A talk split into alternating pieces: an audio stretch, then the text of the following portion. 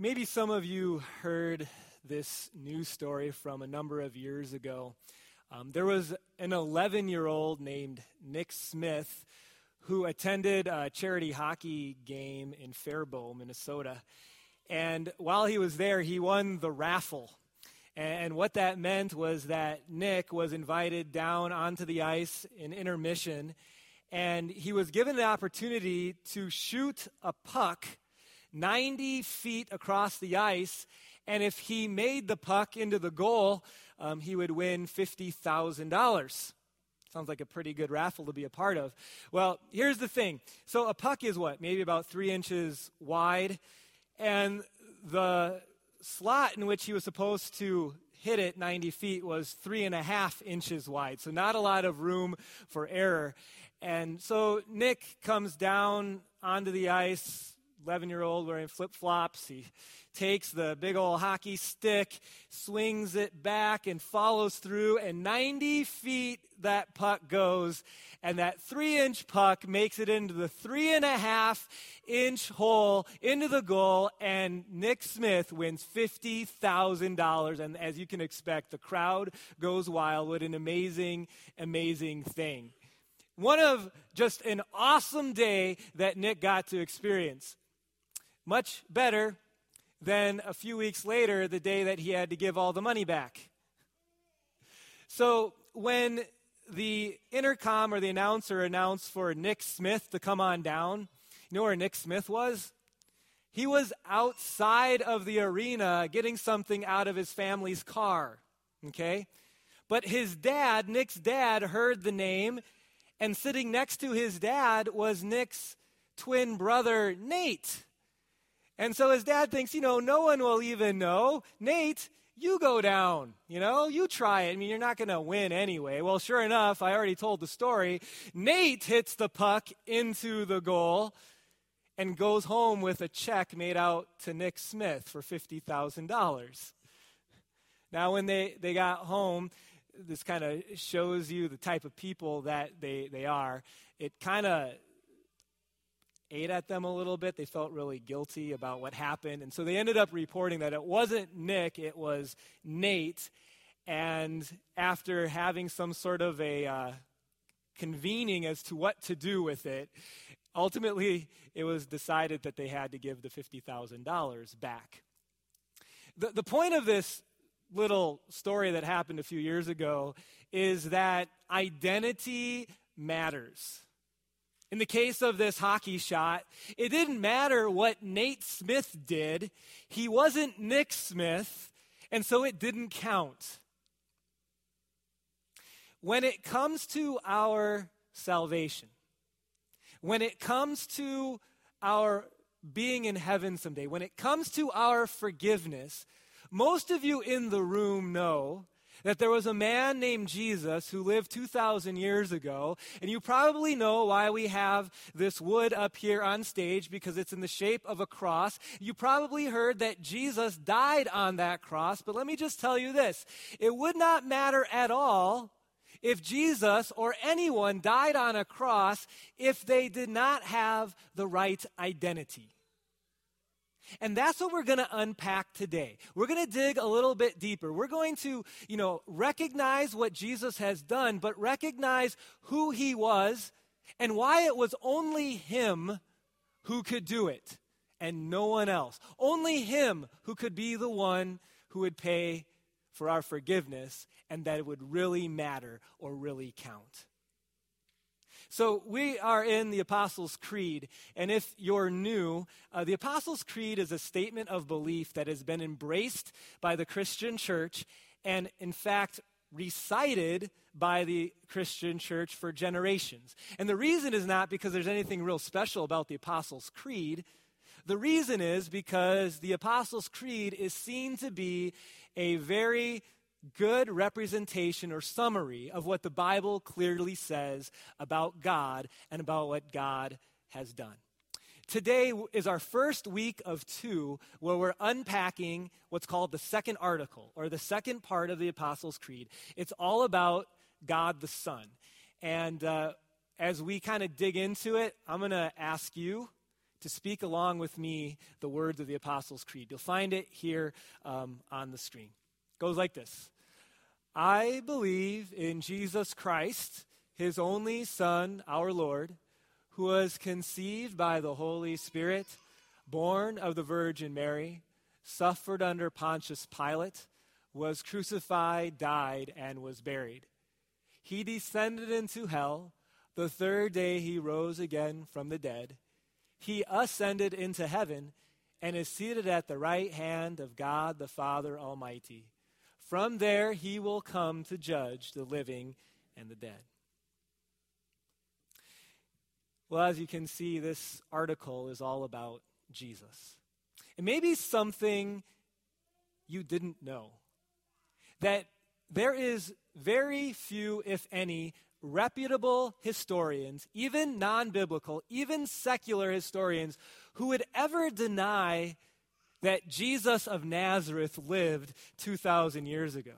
The evidence for Jesus' existence, for Jesus living 2,000 years ago, is just too overwhelming for any logical or objective person to deny. In fact, oftentimes in Starting Point, we'll go through some quotes of historians from the first century who did not believe that Jesus was the Savior, but who clearly wrote about Jesus existing. Maybe you've heard of one of them uh, named Josephus, ring the bell at all? He didn't accept Jesus as Savior, but he acknowledged throughout his writing that Jesus lived and that people followed him. In fact, throughout the centuries, there is no other person in history that more people have had to come face to face with and make a decision about than Jesus Christ of Nazareth. Now, here's the key our first fill in that though people know he existed, a correct understanding of Jesus is the key to correct understanding of God. It's more, ju- it's more than just recognizing that he existed. Who was he? And what did he do? Even religions throughout the world all acknowledge Jesus as being a good guy, a great teacher. Uh, let me unpack a few of them for you. Uh, Buddhists, they respect Jesus as a teacher. They acknowledge him as a, a good man who taught about love and forgiveness in a world that needs to hear about love and forgiveness. Hindus, they respect Jesus too. They really enjoy how virtuous Jesus was. That he taught about self sacrifice and humility. And in fact, Jesus, Hindus would say, are, was so virtuous that he worked his way into being one of the gods. Did you know that the religion of Islam respects Jesus? They view Jesus as a prophet of God kind of like Muhammad was, they would say. And in fact, in one of Islamic legends, it's said that as Muhammad went and sort of destroyed uh, symbols and idols of other gods, when he came to the statue of Jesus and Mary, he left it stand. Even Muslims respect Jesus. What do atheists do with Jesus? I think for most that I've had a chance to talk to or, or read about what they're thinking, um, they, they would see Jesus as some sort of a reformer along the lines of a Martin Luther King Jr. or an Abraham Lincoln or something like that. My point is, is, is that when you hear the name Jesus, everyone thinks something, everyone feels something. It was no different 2,000 years ago when Jesus was here on earth. He had sort of collected a following. People all over Israel knew that he lived. They knew some of the things he had done. And as Jesus was getting towards the end of his ministry, he did what we're doing today. He gathered his disciples together and he quizzed them about who people are saying that he is. One of Jesus' disciples who was there that day recorded this conversation in uh, the biography that he wrote. His name was Matthew. His biography that he wrote about Jesus was very creatively named Matthew. And uh, we turn there now. Matthew chapter 16, beginning with verse 13. When Jesus came to the region of Caesarea Philippi, he asked his disciples, Who do people say the Son of Man is? People are talking. Jesus knew that to be true.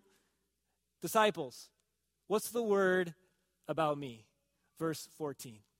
They replied, some say John the Baptist, that was uh, a man who came a few years before Jesus to sort of prepare people for the Savior to be coming through a, a message of repentance.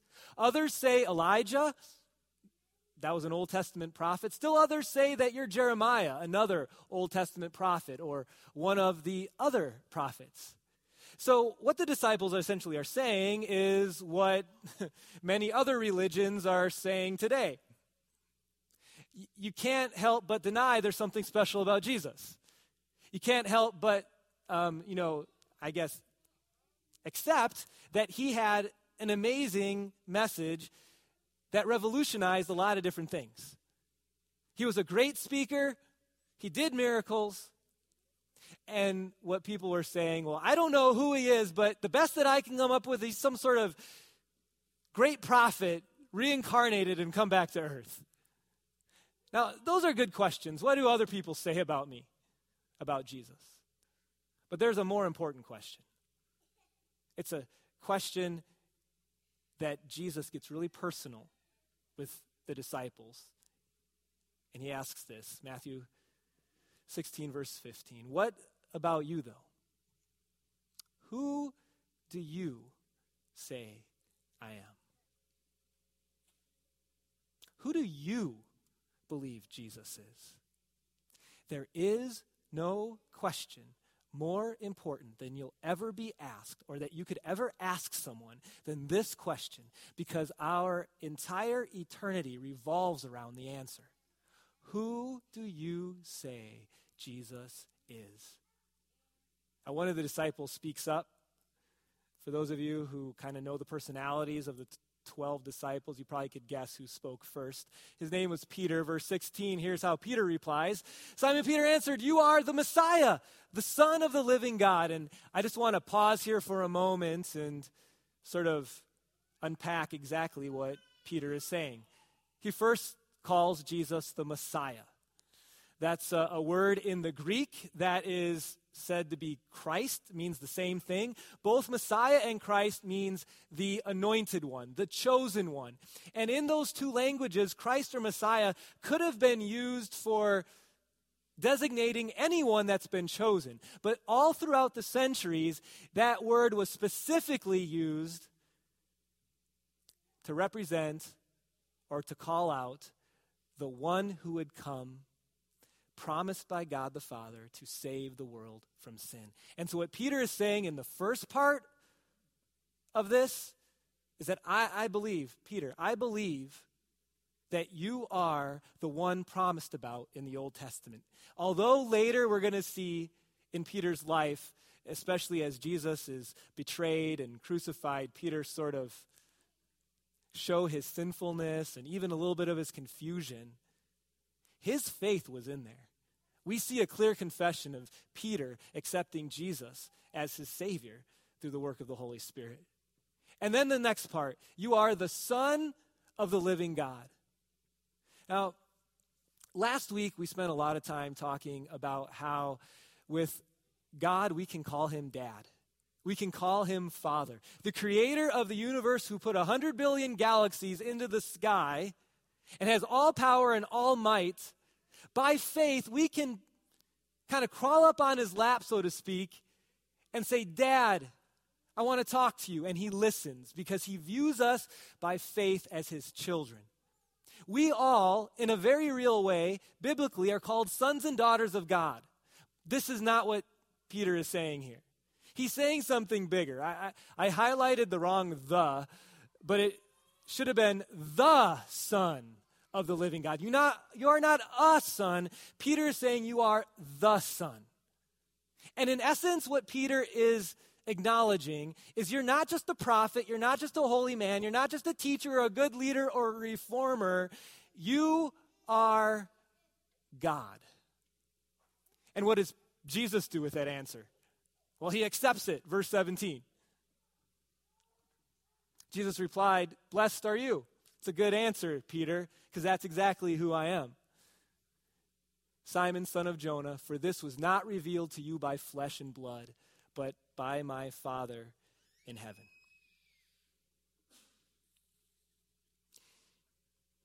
So here's an important question What does it mean that Jesus is the Son of God? What really makes up Jesus, whom we've come to worship and who we put our hope and trust in?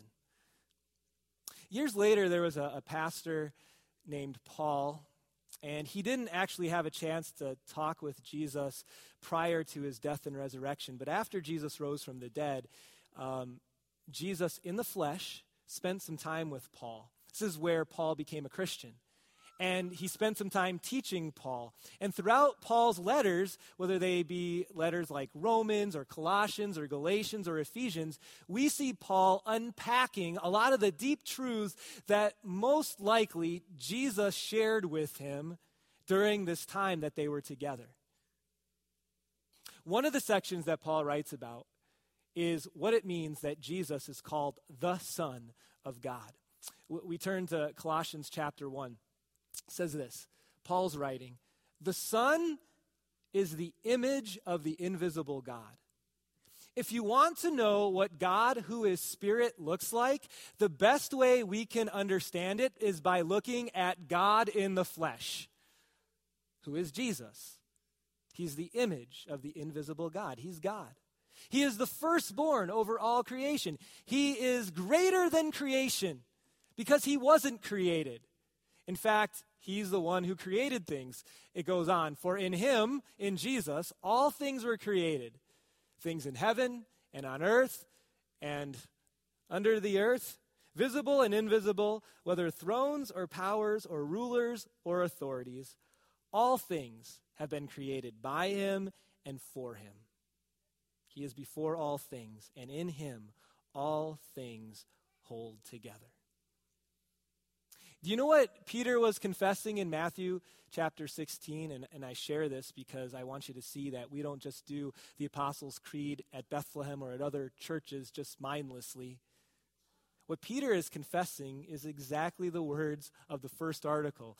This part I believe in Jesus Christ, next slide, his only Son, our Lord. And when you are confessing, those words. When you're confessing and putting your faith in Jesus, here is also what you are believing and what we are teaching. It's our second fill in that Jesus is both true God and true man. Now, why? Why?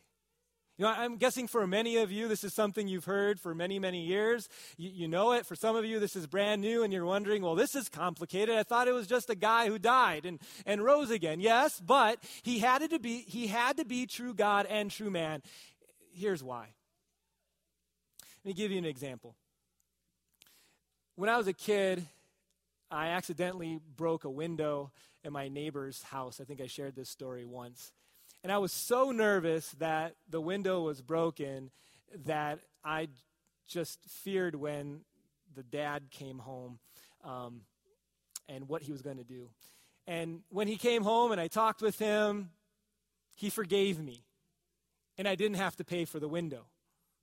But he didn't just turn his back on it and pretend like, oh, no big deal. I'll just pretend like it wasn't broken and we'll just move on. Because forgiveness sometimes has a cost. I didn't pay for it, but someone had to. Otherwise, it would still be broken. Who did? He paid for it. But payment still had to be had.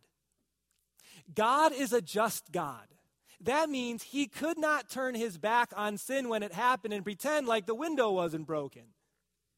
To do that would be going against his own nature, his holy nature. So he says, You don't have to pay for it, but it still needs to be paid for. And the only right price to pay for our sins would not be a death. People die all the time. Actually, death is a punishment for sin, right? It would only be the death of someone who didn't deserve it. And in order for there to be a perfect substitute, we, who are all born in sin, could not be that substitute.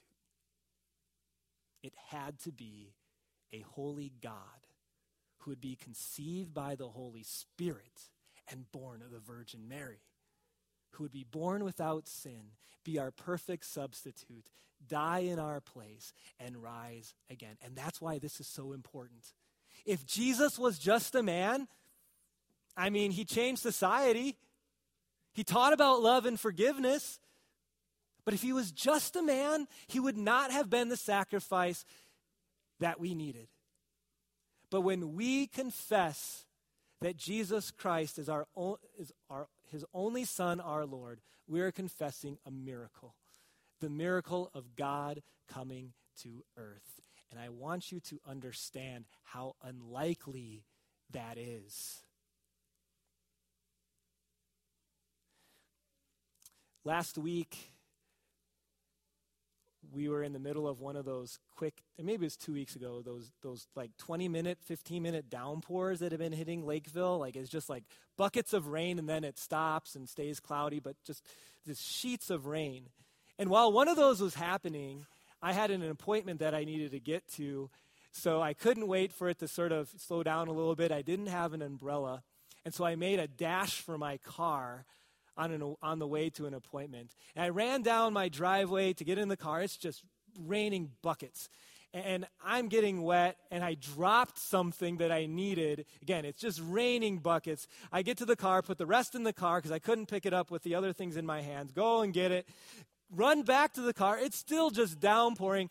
Get in, about to get in my car, and I remember this is the car that doesn't have a clicker for the garage door, and the garage door's open and no one's home. So I'm still getting downpoured on, and I get to the door, and I'm click putting the code in to close and I just like, ah, and that ah, frustration and groaning of anger was meant just for me and the birds. The problem was that out of the left side of my eye, I noticed that our neighbor was out holding her little son as they were watching the nice rain from their porch as they were staying dry.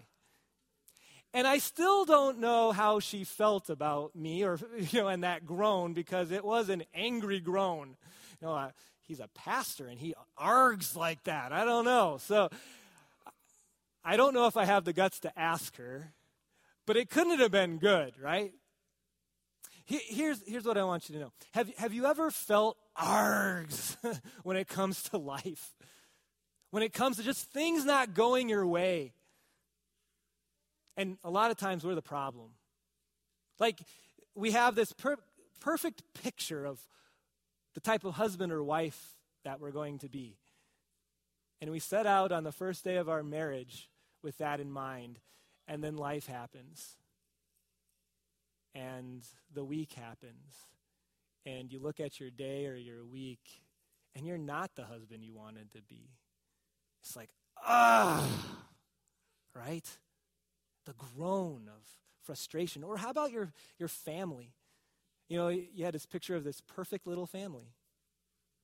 And, and whether it's the kids not doing the things they should or because they're sinful too, or whether it's looking back and seeing things in your kids that you don't like, but you know where it came from, right?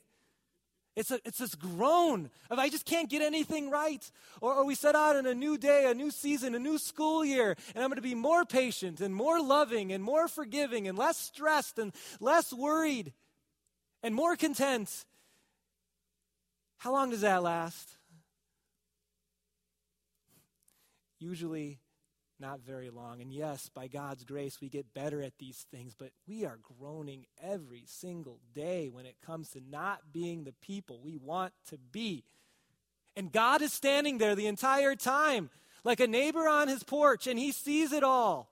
But he doesn't roll his eyes at you or think less of you. Instead, he loves you and sent his son who happened to be both God and man. And in a great amount of love, God came to earth and took on flesh. And here's why. Fill in number three. God came to us because we could not come to him. Friends, it was the only way. You try to get into the good graces of God and fix the broken window on your own. Believe me, as you try to live up to the, the spectrum of being perfect as I, the Lord your God, imperfect, all that's going to happen is a bunch of groaning because you're not going to be able to do it. We don't need to live in the groans of our sin because God became flesh and forgave us. Here's what the second article says. Again, I believe in Jesus Christ. So who is Jesus? Well, here's his identity. Remember, identity is, is important. The, the second article clearly states his identity. He is God's only Son, our Lord. He's true God. Okay? It's important because we needed a perfect substitute who would rise from the dead. And he's also conceived, conceived by the Holy Spirit, still the God part, also born of the Virgin Mary. He also was true man. We needed that because God doesn't die. True God, true man. And in that perfect dichotomy of 100% God, 100% man, as man, he suffered under Pontius Pilate. He allowed himself to be crucified. He died and was buried. God on his own could not and cannot die. He had to become human. And then, in his godliness, the Apostles' Creed says, he descended into hell. This is probably the biggest, uh, what I would call, confusion around the second article. I think most people, if you've never studied the second article, think that when we say that Jesus descended into hell, that he went to hell to pay for sin. It actually falls in this place in the Apostles' Creed because, biblically speaking, Jesus went to hell in victory to show the devil he had won.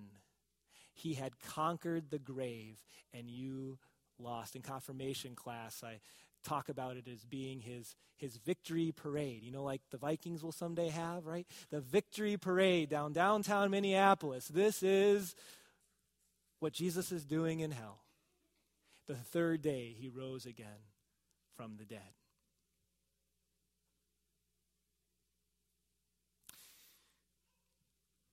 This is our Savior.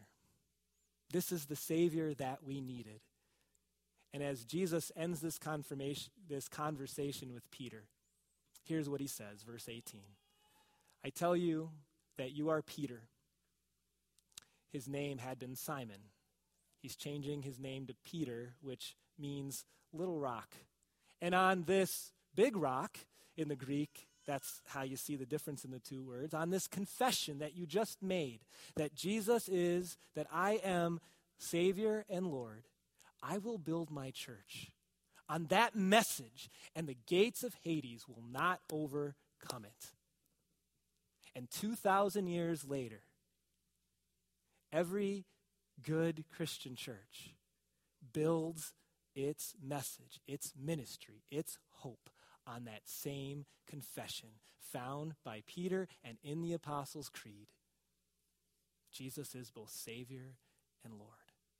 Did you know that the first core value at Bethlehem is Jesus centered? we will always be a Jesus centered church. That is our primary core value. And the reason why we want it to be right there as number one is because it is easy sometimes for churches to be about the wrong things. Like, purely about making the budget, or purely about building buildings, or purely about making me happy or serving me. Those are all important things when it comes to church, but that's not why we're here. That's not what we build a church on, like a, a glee club to have a lot of fun and sing together.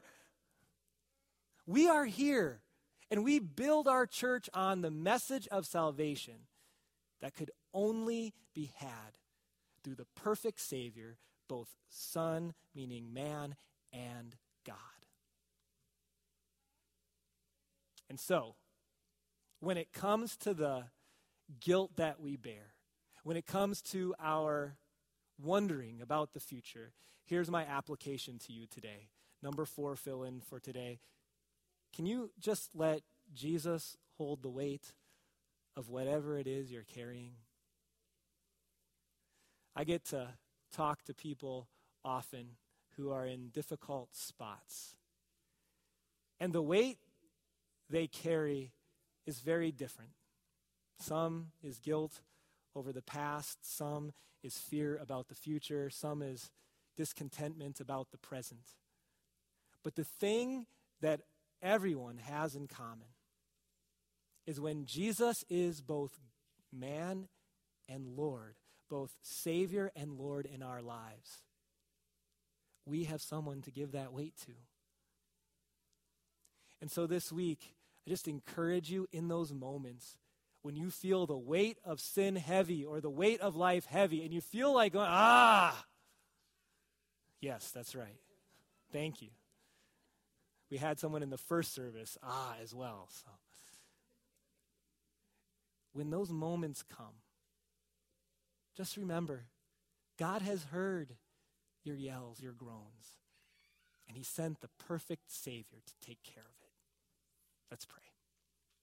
Dear Heavenly Father, thank you for not only hearing the groans that we have, but for doing something about it in the greatest sacrifice that there ever was for God to become human to die on the cross, but then to rise again in victory over sin, death, and the grave. Dear Lord, may that be our greatest joy and comfort. We pray all this in Jesus' name.